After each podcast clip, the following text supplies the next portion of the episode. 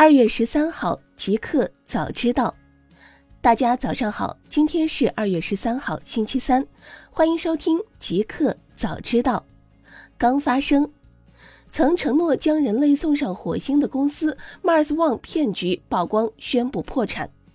二月十二号消息，据外媒报道，瑞士发布的金融公告显示，曾承诺将人类送上火星的 Mars One Ventures 公司现已破产。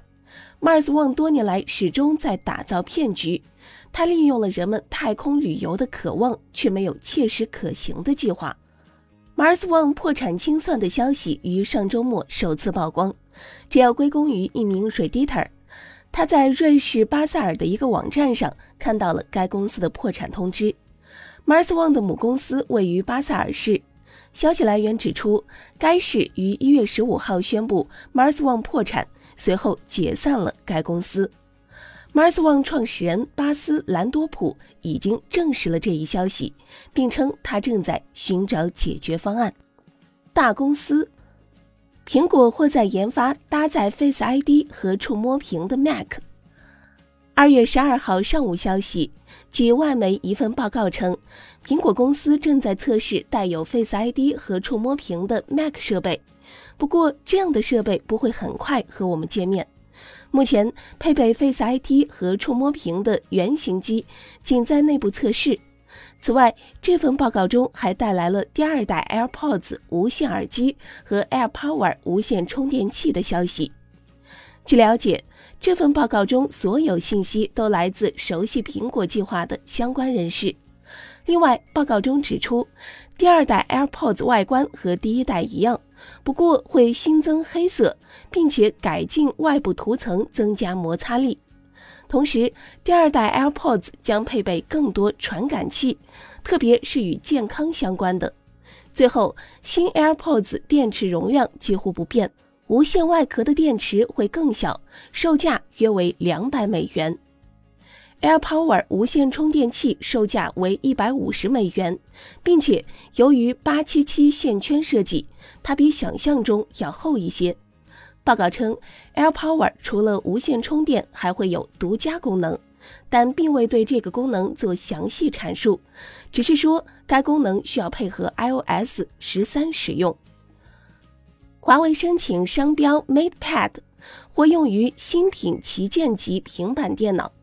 二月十二号消息，新的文件显示，华为在 EU IPO 欧盟知识产权局注册了一个名为“华为 MatePad” 的商标。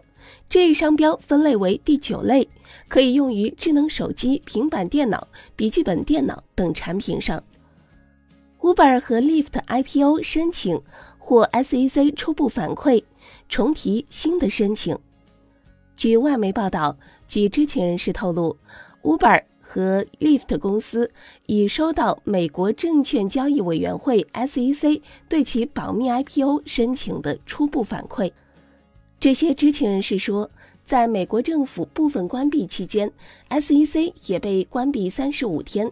在回应这两家公司的 IPO 申请时，该监管机构又将皮球踢给了他们，要求他们起草和提交新的申请。知情人士说，优步和 Lyft 都在密切关注该接管机构在本周末是否会再次被关闭。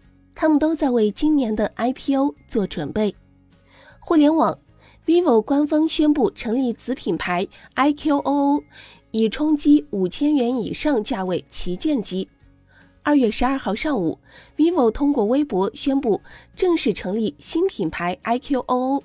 Vivo 在微博转发了一条名为 iQOO 的海报，海报上看画面元素都极具科技和未来感，视觉中央是明显的 iQOO 字样，并配文 “Hello, this is iQOO”。而 iQOO 在微博的认证信息与 vivo 同为维沃移动通信有限公司。vivo 显示 iQOO 为全新子品牌，将独立于 vivo 运营。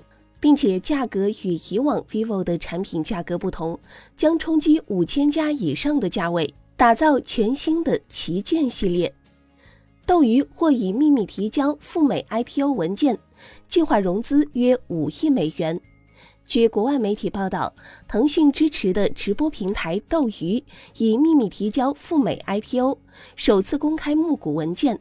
本次 IPO 将融资约五亿美元。秘密提交的好处是不用从一开始就向市场和竞争对手披露关键的业务和财务信息。SEC 美国证券交易委员会此前修改了政策，允许所有公司在首次公开发行 IPO 之前，向 SEC 秘密递交 IPO 相关登记声明草案。苹果任命首位 AR 业务高管。据外媒报道，苹果资深高管弗兰克·卡萨诺瓦最近被任命为该公司增强现实全球产品营销高级主管。这是该公司首个与新兴 AR 领域有关的高级职位。卡萨诺瓦是苹果公司的长期高管，1997年加入苹果公司，担任 Mac OS X 图形、音频和视频部门的高级总监，长达十年之久。在2007年，他被任命为 iPhone 合作伙伴营销的高级主管。到今年二月，他将正式担任 AR 全球营销高级主管。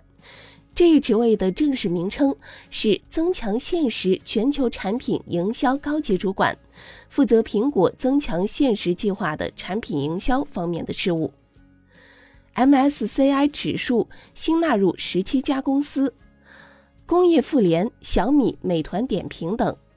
二月十二号，据美国名胜公司 MSCI 官网消息，MSCI 指数新纳入十二家中国公司股票，A 股新增中国铝业、工业富联、广汇能源、华西证券、国投资本；港股新增美团点评、小米集团；美股新增哔哩哔哩、爱奇艺、拼多多、腾讯音乐、中通快递。所有变动将在二月二十八号收盘后生效。MSCI 官方回应称，最终市场咨询结果将在三月一号前公布，现阶段不发表任何评论。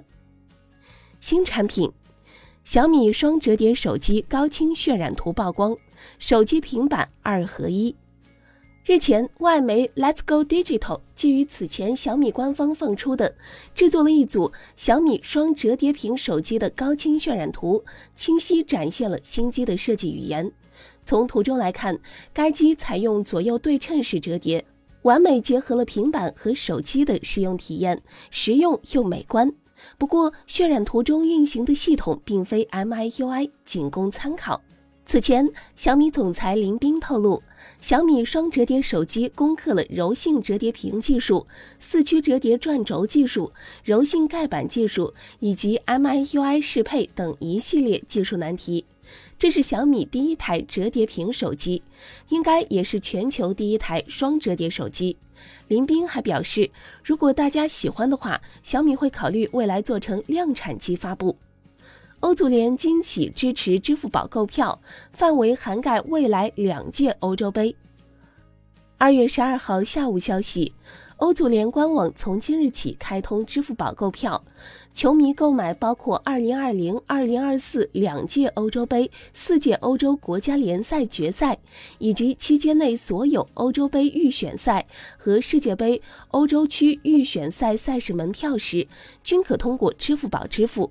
去年十一月九号，欧足联与支付宝达成为期八年的欧足联国家赛事全球合作伙伴关系。合作期间，双方将在足球与移动支付、数字技术方面的结合进行探索。苹果申请新专利，或将可用 Face ID 解锁汽车。根据外媒 Nine to Five Mac 报道，苹果在上周五发布了一项名为“车辆授权”的系统和方法的专利。该专利主要是展示了车辆可以通过移动生物认证解锁。或许有一天，打开了面部识别功能，更能确保我们的汽车系统的安全。在该专利中，苹果简述了研发的背景。其认为，目前可以通过钥匙或钥匙扣来访问和操作车辆。通常，密钥卡可以提供远程无钥匙进入系统，其通过解锁门和诸如启动发动机的附加功能来提供对车辆的访问。然而，大多数传统的密钥卡或无钥匙进入系统是单因素安全系统，仅提供低水平的安全性。LinkedIn 推出视频直播，主打企业发布财报会议等。二月十二号消息，据外媒最新消息，微软旗下的职场社交网络 LinkedIn 日前也进入了视频直播的市场。直播服务的品牌 LinkedIn Live 将通过仅邀请方式推出，在最初的测试阶段，主要针对美国用户。未来服务范围将会不断扩大。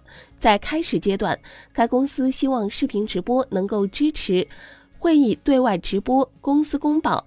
财报电话会议和其他类似活动的用户，一个彩蛋：国家邮政局春运期间投递包裹十六亿件，同比增长百分之三十三。据国家邮政局发布的数据显示，二零一九年春节和春运期间，全国邮政行业运行情况总体安全稳定。二月四号至二月十号，全国邮政行业寄递服务业务量为六千三百九十四万件，投递包裹五千二百九十三万件。